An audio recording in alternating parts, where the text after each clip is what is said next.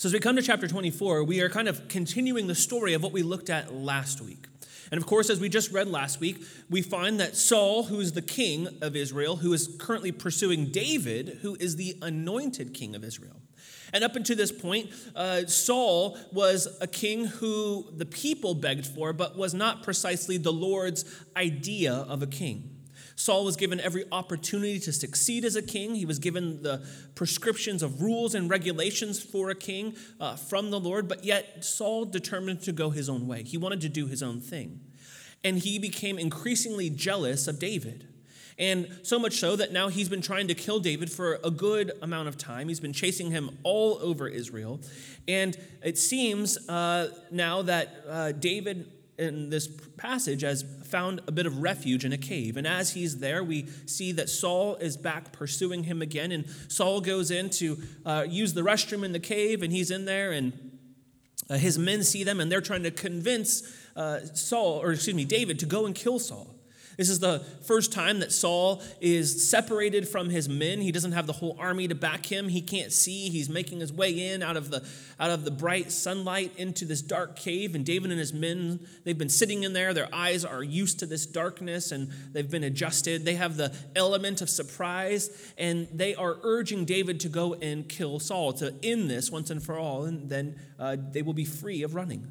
But yet David refuses. He refuses to do this. He doesn't kill Saul, but instead he goes down and he cuts off a piece of uh, Saul's robe. And immediately we're told that David's heart, uh, it, it struck him. It convicted him of this action because, as we said last week, this was uh, implicating David in this uh, in atta- attacking, if you will, the Lord's anointed. And David, wholeheartedly, uh, up until this point, wanted the Lord to be the one to remove Saul when it was time and to institute him as king. Uh, and he didn't want to force his way into the kingdom. He believed the promises of God that they would come to pass, that the Lord promised David that he would be the king of Israel, that he would rule and reign over Israel, but yet he didn't want to take it by force. He didn't want to make it his own. And yet, uh, here he slips a little bit in his resolve and he draws near to Saul, but instead of killing him, he cuts off a corner of his robe.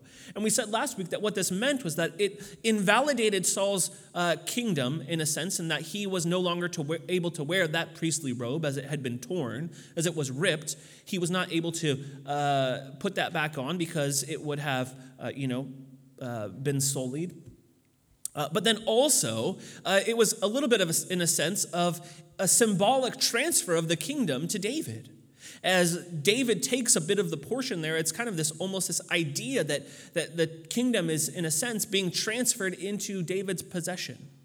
And as this happens, uh, David realizes that he should not have done this, and he repents, and he has to spend the rest of this portion fighting his own men off because they want to kill Saul. They see that David didn't actually go through with it. He went and he only cut off this portion of the robe.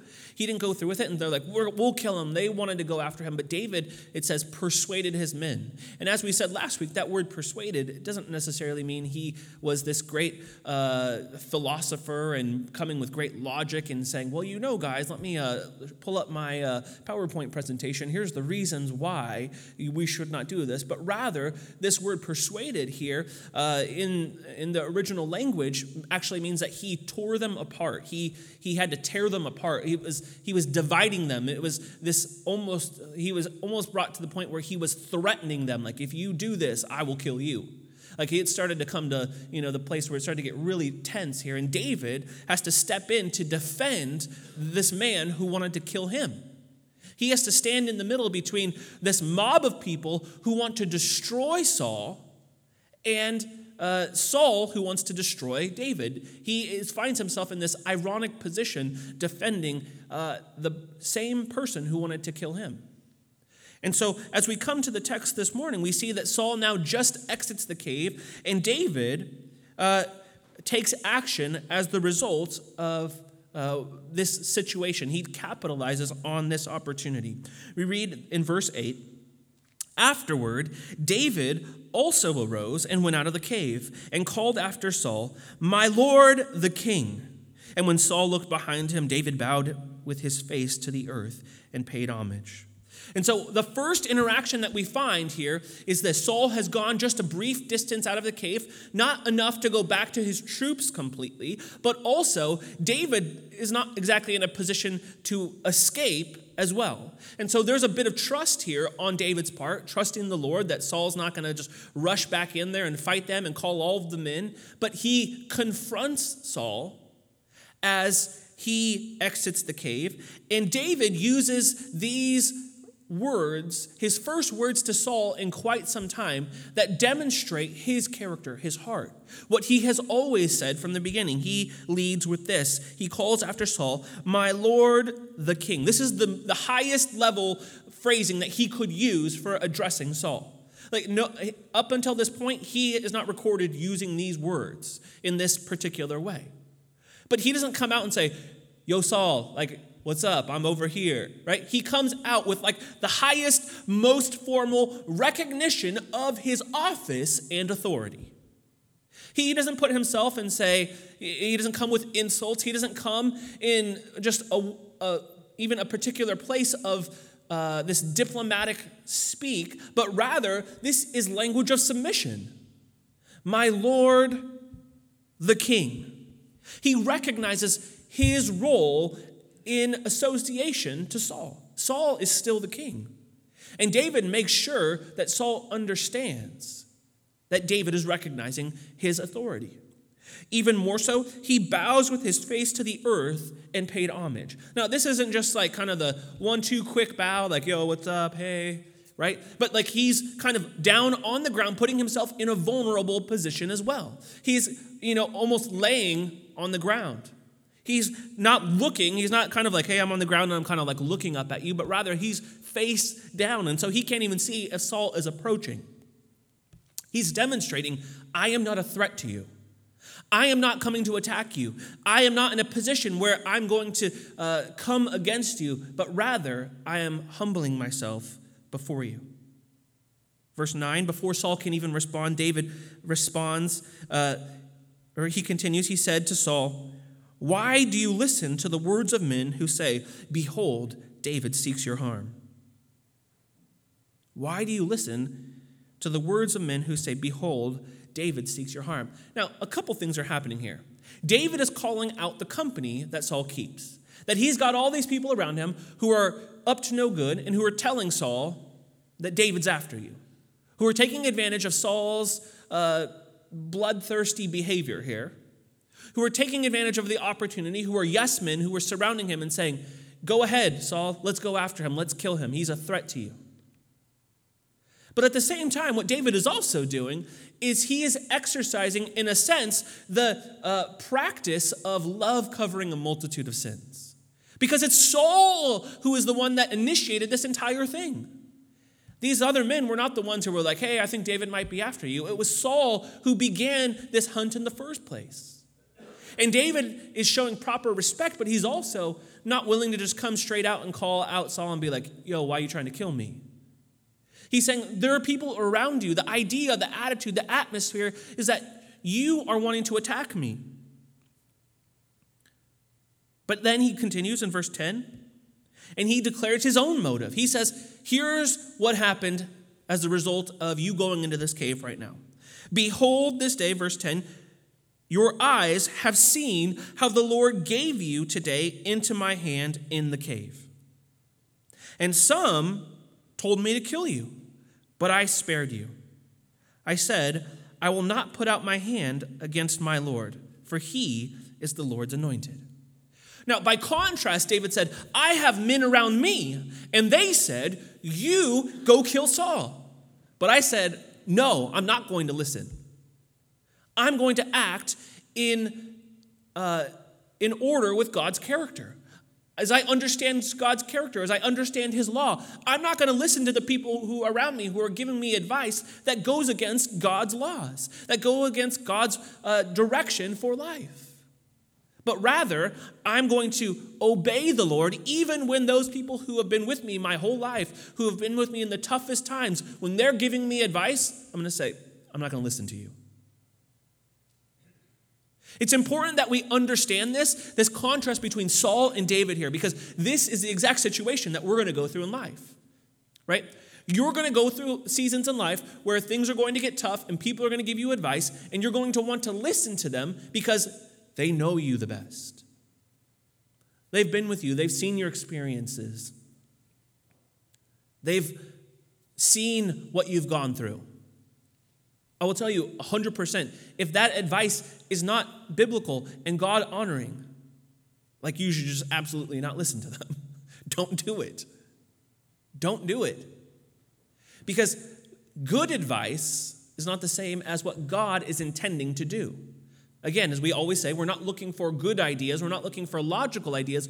We're looking to understand what God is doing and going with Him in His direction. It's a huge difference.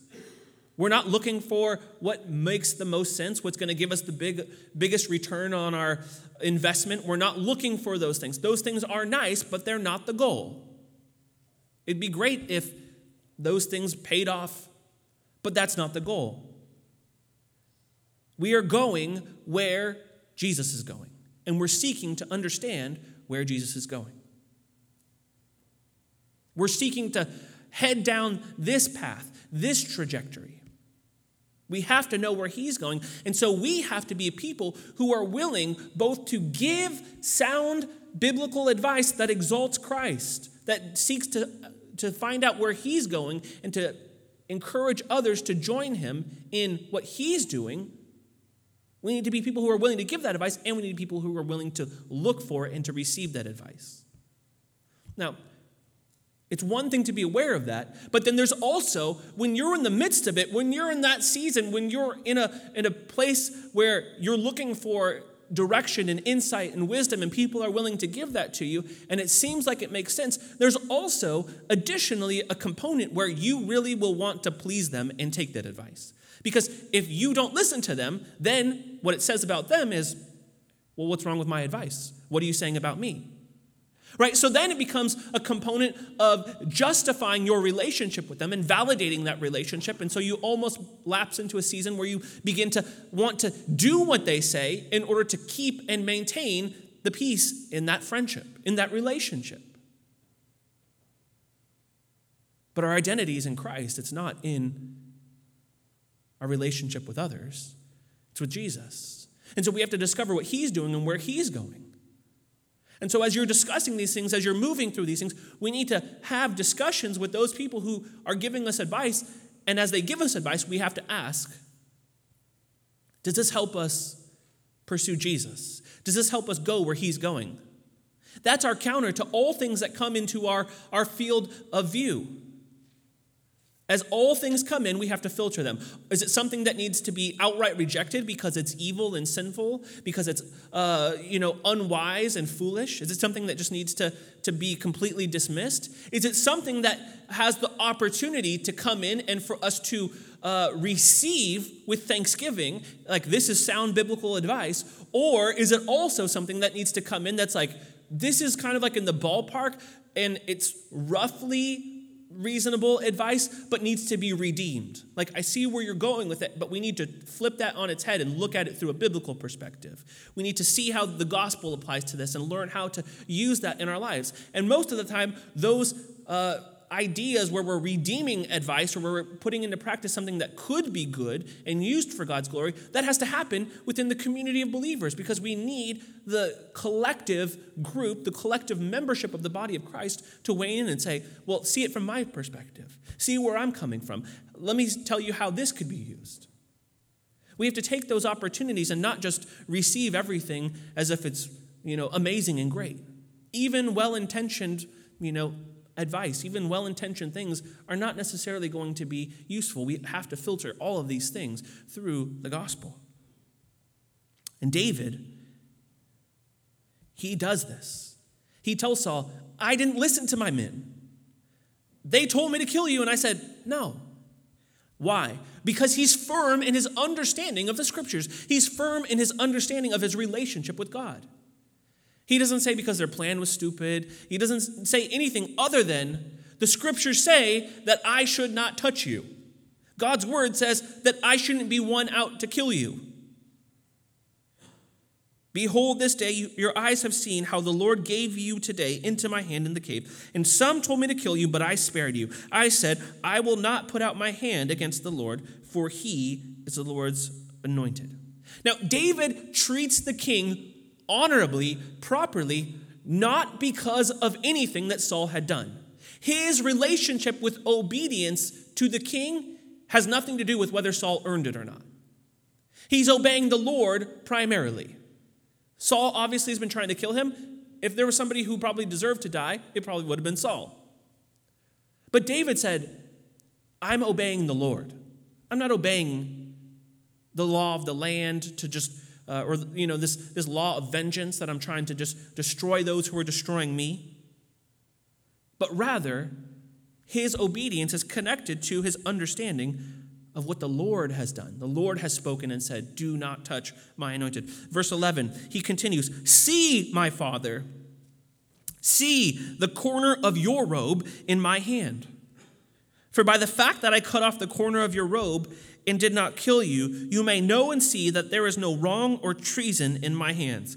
I have not sinned against you, though you hunt my life to take it. So now again, David doubles down even further. Before he says, My king, my lord, now he continues and he says, See my father. He's using this paternal language. He's, he's using this especially as, remember, Saul has refused to call him anything other than the son of Jesse. He doesn't call him David. He doesn't call him my son. He, he just ref- outright refuses. This has been going on for ever since Saul started to try to kill him.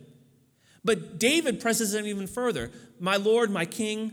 He says, my father now. He's using this. This is his father in law, actually. So he's using this language. He refers to him in this loving and respectful manner.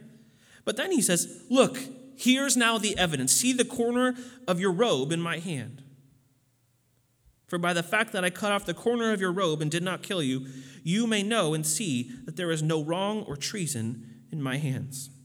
Now, what this is, is it's a demonstration for Saul, and it's a demonstration for David of his actual belief of God's sovereign rule over all things. He says, Look, I'm not going to take this. I'm not going to take the kingdom by force.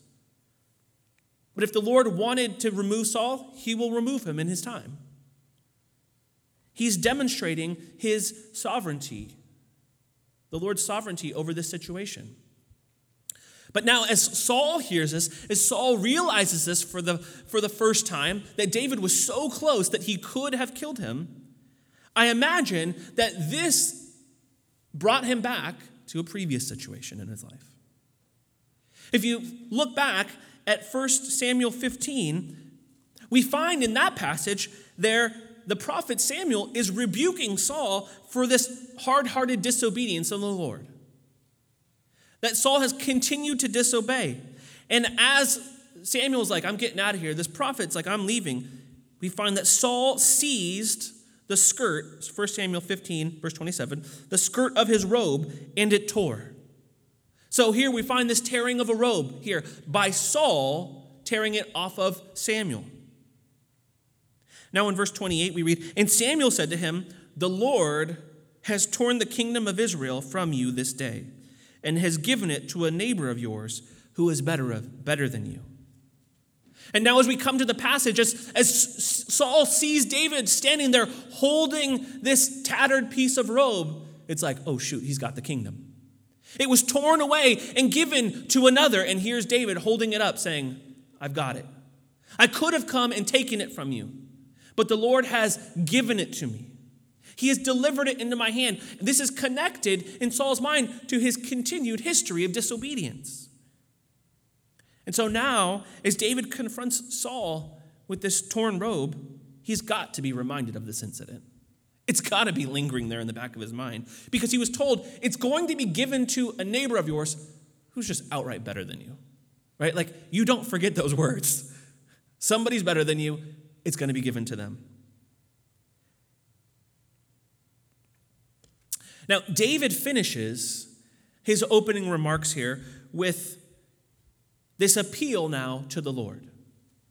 He presents his case, but he doesn't look to Saul for judgment. He doesn't look for Saul to rule on this, but he ends his little section here in uh, his opening statement by looking to the Lord, by relying on the Lord. In verse 12, may the Lord judge between me and you. May the Lord avenge me against you, but my hand shall not be against you. So David doesn't try to find security in convincing Saul or persuading Saul or changing his heart, but instead he casts his entire case before the Lord. He says, Here's all the things that I've said. The Lord should be the judge between us both. I'm not going to try to avenge myself. I'm not going to try to come at you for all of these wrongdoings.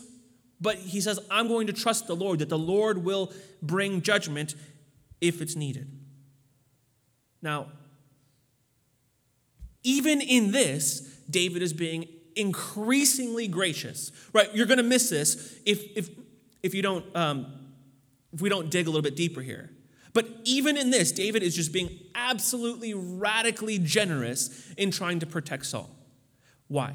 Well, by trying to kill David, who is absolutely innocent, uh, if Saul becomes successful, then this is an explicit violation of, of, of, the Old Testament laws and the Torah. In Exodus 23, verse 7, we read this Keep far from a false charge, and do not kill the innocent and righteous, for I will not acquit the wicked.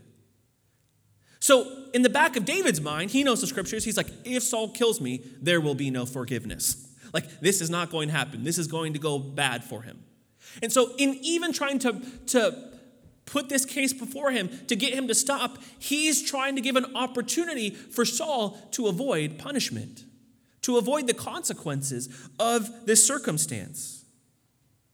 What a generous approach. He's not only trying to save, David's trying to not only save his own life, but he's also trying to, to save this judgment that's, that would be brought upon Saul. He's pleading not for himself only, but for the life of his enemy.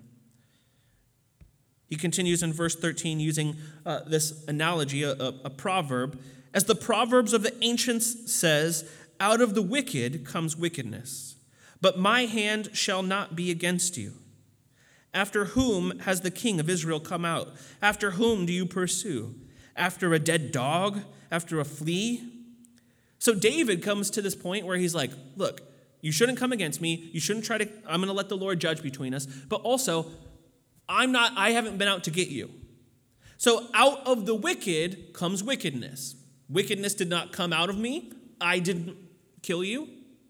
So why are you pursuing me? Now it's a little bit of like a double meaning there too, because he's also saying like, well, Saul, like you're you're trying to kill me and I haven't done anything. So like maybe you're the wicked. Like wickedness is coming out of the wicked. He's kind of using this in a, in a double move almost. But then he also brings this comparison. He's like, I don't even know why you're after me. And David compares himself to just these lowly creatures. He's like, I'm a dead dog. I'm a flea. Like I'm just like this really minuscule, uh, you know, creature. Why are you even wasting your time on me?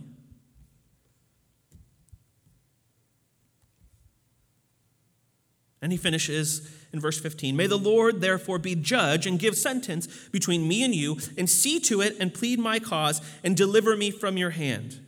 So David comes back to his original point I'm committing this to the Lord's judgment. I'm going to leave this in his hands. Now, we read in verse 16 As soon as David had finished speaking these words to Saul, Saul said, Is this your voice, my son David? Immediately, it seems as if this has broken through. Because now Saul leads with this new reference to David. No longer calling him the son of Jesse, he once again claims David as his own son and uses the name David.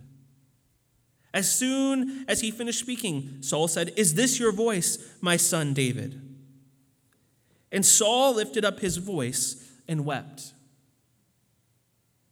It seems as if these, this demonstration has impacted him, has hit him deeply.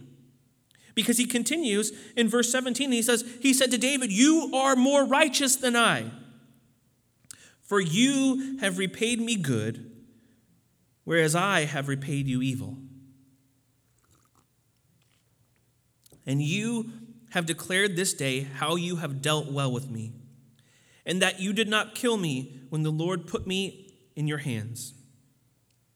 For if a man finds his enemy, will he let him go away safe? So may the Lord reward you with good for what you have done to me this day. Saul recognizes what has happened. And he sees the contrast of David's character next to his own character. And he says, You have acted honorably, you have done well, but I have repaid you with evil. And as this hits him, as he understands this, he's weeping and he, he, he's lifting up his voice and then he comes to this recognition, almost in this confirmation of earlier prophecy in verse 20. He says this And now, behold, I know that you shall surely be king, and that the kingdom shall be established in your hand. So he says, You shall surely be king. This is Saul's first moment where he has publicly admitted that David will be the king. He's admitted this finally.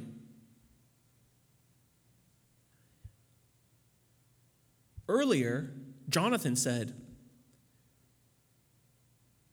Even my father knows that you're going to be king. But now we get Saul saying it himself. I know that you will be king. Not only does Saul know that David will be king, Saul also knows that the kingdom will be established, that it will be planted, that it will actually flourish, that it will come into its uh, proper state under David. He realizes that he cannot do what David is intended to do. And as he realizes that this rule will continue, then this prompts him to make a request. Swear to me, therefore, by the Lord, that you will not cut off my offspring after me, and that you will not destroy my name out of my father's house. So Saul thinking to the future, realizing that like he's that David will be the king, that the kingdom will flourish, he looks to the continuation of his lineage. Now, this was a common request. This is something that, I mean, this request wasn't common, but this was a common practice in ancient times where, as new kings and rulers came into, uh, into govern in a particular region or area, or they, uh, one nation would overthrow another nation, they would go through and they would destroy the entire royal lineage of the previous kings. So that there would no be, there, there wouldn't be a threat, there wouldn't be another claim to the throne. There wouldn't be someone who could challenge and say, I have a right to be on the throne. And so they would go through and they would just absolutely destroy everybody from the previous lineage so that uh, there wouldn't be anybody left. That name would be completely erased.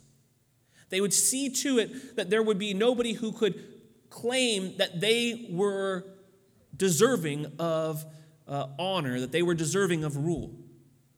Right? We see this even taking place uh, in, the, in, in a basic sense, all the way in the, uh, in the earliest sections of the book of Matthew. Right? As these, uh, as these wise men, the Magi, come and visit King Herod there, they tell him, Hey, we're following the star, and we're told that there's a king who's born. There's a king who's going to be born. And Herod, he makes up like this whole thing about like, oh yeah, I want to go worship him and stuff. But what he's actually trying to do is he's realizing like there's somebody who's going to be promised king. Like I got to go and destroy this future king. I've got to see to it that this line completely ends, that it's torn apart. He wants to make sure that there is no new king rising in Israel. And so Herod goes about trying to kill all the kids, and uh, male kids under like a certain age. He's just out to get everybody because he doesn't want this lineage to happen. He sees that there's a threat. It's not just that, like, oh, like somebody had a kid, it's that this is a royal, somebody who could rule, somebody who could take his authority, and that anybody who would challenge his authority has to die. And so this is what Saul's getting at here. He's like, if David's going to rule, he could just go through and clean house and just like start just destroying like my entire family. He could be erasing me out of the history books and any future that they would have. And so he asks David, Can you preserve my family? Swear to me, therefore, by the Lord, that you will not cut off my offspring after me, and that you will not destroy my name out of my father's house. And David swore this to Saul, verse 22. Then Saul went home, but David and his men went up to the stronghold. Like, that went by pretty quick there, right? Saul makes this whole, like, hey, please do this for me. Let's make this happen. Like, I'm really worried about this. And David's like, yeah, no problem. And then, like, they go their separate ways. Saul goes back uh, to Gibeah, and David and his men go up to the stronghold. What in the world happened so quickly there? Well, if you recall, David's able to agree to this oath wholeheartedly with Saul because like all it is is reconfirming an oath that he already made with Jonathan in chapter 20. Right? He that's all he's doing. He's reconfirming what he's already said. So he's he already had his answer prepared. He already was in this uh, frame of mind. He was already somebody who had dealt with this, and he was already in position to show his faithfulness of character. That of course he's going to continue. In 1 Samuel chapter 20, Jonathan um, asks, him, asks him in verse 14, If I am still alive, show me the steadfast love of the Lord, that I may not die. And do, cut, do not cut off your steadfast love from my house forever, when the Lord cuts off every one of the enemies of David from the face of the earth. See, this is what Jonathan was worried about. This is what Saul was worried about this destruction of their name and their house out of the kingdom. This began, of course, with the tearing of this robe, right? It began with uh, Saul reaching out and ripping Samuel's robe earlier in chapter 15. It continues with David going and cutting the robe of Saul in our text this morning, invalidating these kingdoms and transferring this kingdom of power. And they are worried about their names being torn out of the history books, out of the kingdom, out of the house of the king. Do not cut your steadfast love from my house forever. Right? There's this eternality that they're concerned about. You see, Herod had the right idea. He was coming after Jesus because Jesus is a rival king. He's coming after Jesus because he is a rival king. He wants to destroy him. But see, for Herod, he didn't realize, and the people of Israel didn't realize, that Jesus' kingdom wasn't just to take over this physical area of Israel. And Jesus wasn't so concerned about ruling and reigning in that perspective, but rather, as Jesus grew in obedience and stature with man and God, as he went through life, as he observed the rule and reign of the Roman Empire, as he saw the way that his people lived out the scriptures, as they went their own way and made their own gods and followed in their own idolatry. The idea that he understood that he saw there was that there was still a continuing of rebellion. That there was still an idea that the people who were under these nations, whether it would be the Jewish people or whether it would be the Roman people, the Greeks, those who lived in this area, that they were all they were all jockeying to have their own king. That's how they ended up with Saul in the first place. They wanted a king so they could be like all the other nations. But before that, God was explicitly said to be their king. And they've gone their own way, and we see what it has gotten them. They have received the fruit of having an earthly king. But now Jesus comes knowing that, th- that nobody is getting what they need from this king. And he comes to live out his life in such a way so that he might be enthroned, that he might be king. But as he goes to, uh, as he grows in stature with man and God, as he lives out his life obediently upon the earth, he continues to, to, to have people rise up against him as enemies. He continues to have those arise against him who want to destroy him, whether it would be Rome because he's gaining in popularity and power and they don't want the Jewish people to start to riot and create a revolution, whether it would be the religious leaders because they are worried that, they, that he will take away their place in their nation, as it says in John uh, 18. It, it could be any number of things, but Jesus has all of these enemies rise up. And they rise up because of his explicit claim that he is the king. And so now we have the king who has come, and everybody else who wants to bring their own king, to make their own king, to be their own king. There can only be one king. And so, what happens there is that Jesus realizes this. He knows this from eternity past that this is the situation that he is going to be in, that we are going to be in, and that he's the only one who can fix it. And so instead of coming and tearing us apart, his enemies apart, he comes and himself is torn apart. He is destroyed on our behalf so that we might be clothed in his righteousness, that we might receive the whole of his robes. You see, when we look at Saul's kingdom, we see that Samuel's robe, the priestly robe, is torn. When we see Saul, the first king of Israel's robe, that is torn. But when we see Jesus there at the cross, his robe is not torn.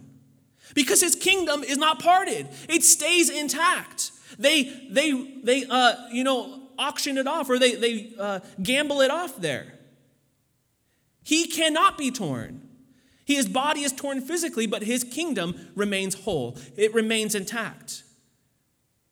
Those people needed that robe. They need to be clothed in his righteousness, not their own works, not their own way, but in his work, in his perfection. You see, because Jesus is a different king. He's not a king who, when he is enthroned, when he pays for our sin at the cross, when his blood is shed for us, when that crown of thorns is pushed upon his head, that he says, Now I'm going to go out and slay all of my enemies who have opposed me. I'm going to erase everyone out of my house.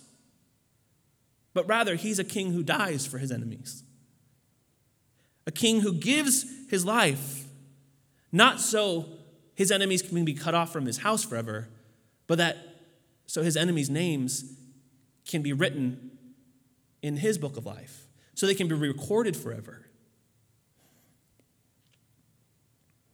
So that we can be welcomed into his house. Ephesians chapter 2 verse 13, but now in Christ you who were once far off have been brought near by the blood of Christ.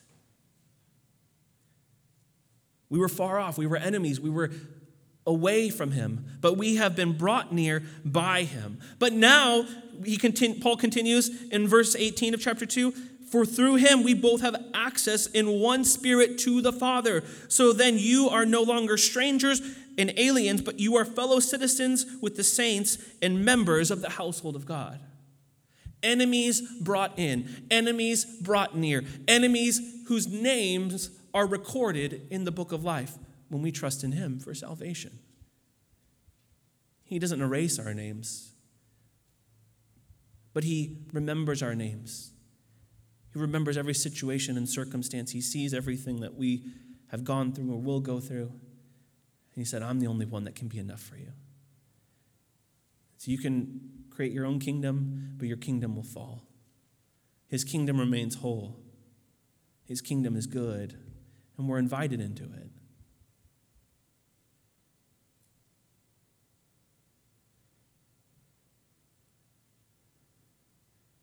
And so we rest as people who are clothed in his righteousness.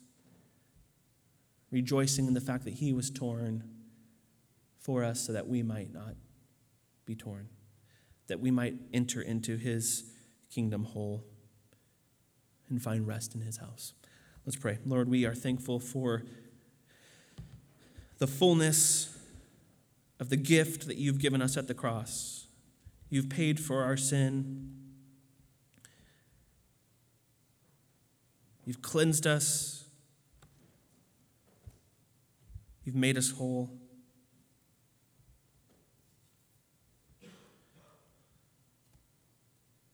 And Lord, we, we can't say thank you enough. We rejoice that you were raised for our justification. We see you as the risen Lord, exalted and leading your church. And Lord, we know that you're the only one that can, can satisfy us. You're the only one that can fix us. You're, you're the only one who can meet our deepest needs. And so we want to give you our lives. We want to follow you with the entirety of our being. We want to, to come under your authority. And so this morning we, we acknowledge you as our Lord and our King. We acknowledge you as our Savior and our Redeemer. We acknowledge you as our closest friend. And so, Lord, draw us near to you. Help us to remember the depth of your sacrifice. Help us to realize how much you love us, that you would make your enemies your family. What a mind blowing concept. That you would be a king that is so good and so generous, that we would find life in your house, that you would provide everything that we need.